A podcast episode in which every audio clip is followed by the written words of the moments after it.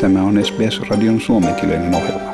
Muita mielenkiintoisia aiheita löytyy osoitteesta sbs.com.au kautta finnish.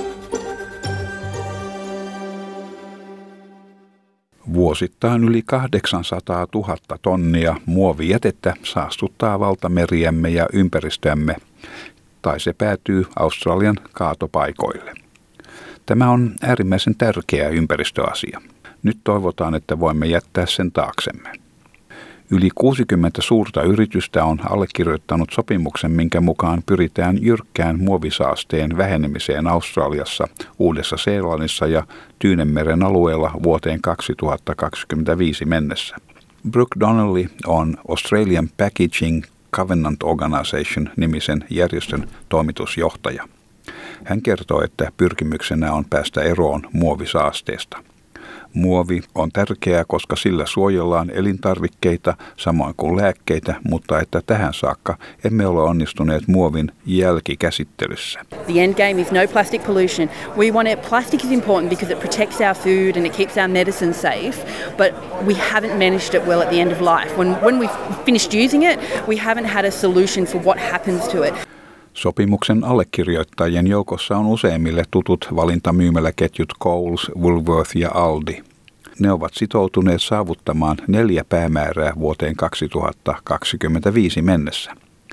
Kokonaan lopettamaan tarpeettomien tai ongelmallisten muovipakkausten käytön sekä varmistaa, että edelleen käyttöön jäävät pakkaukset ovat sataprosenttisesti uudelleen käytettävissä, kierrätettävissä tai että ne voidaan kompostoida.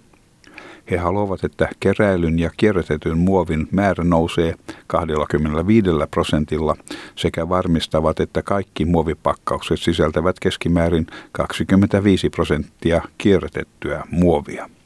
Planet Ark-ympäristöjärjestön Paul Klimenko sanoi, että sopimus on tärkeä askel eteenpäin. Well, I suppose nothing is irreversible, but the quicker you, you decide to make take action on something, the quicker you can solve it.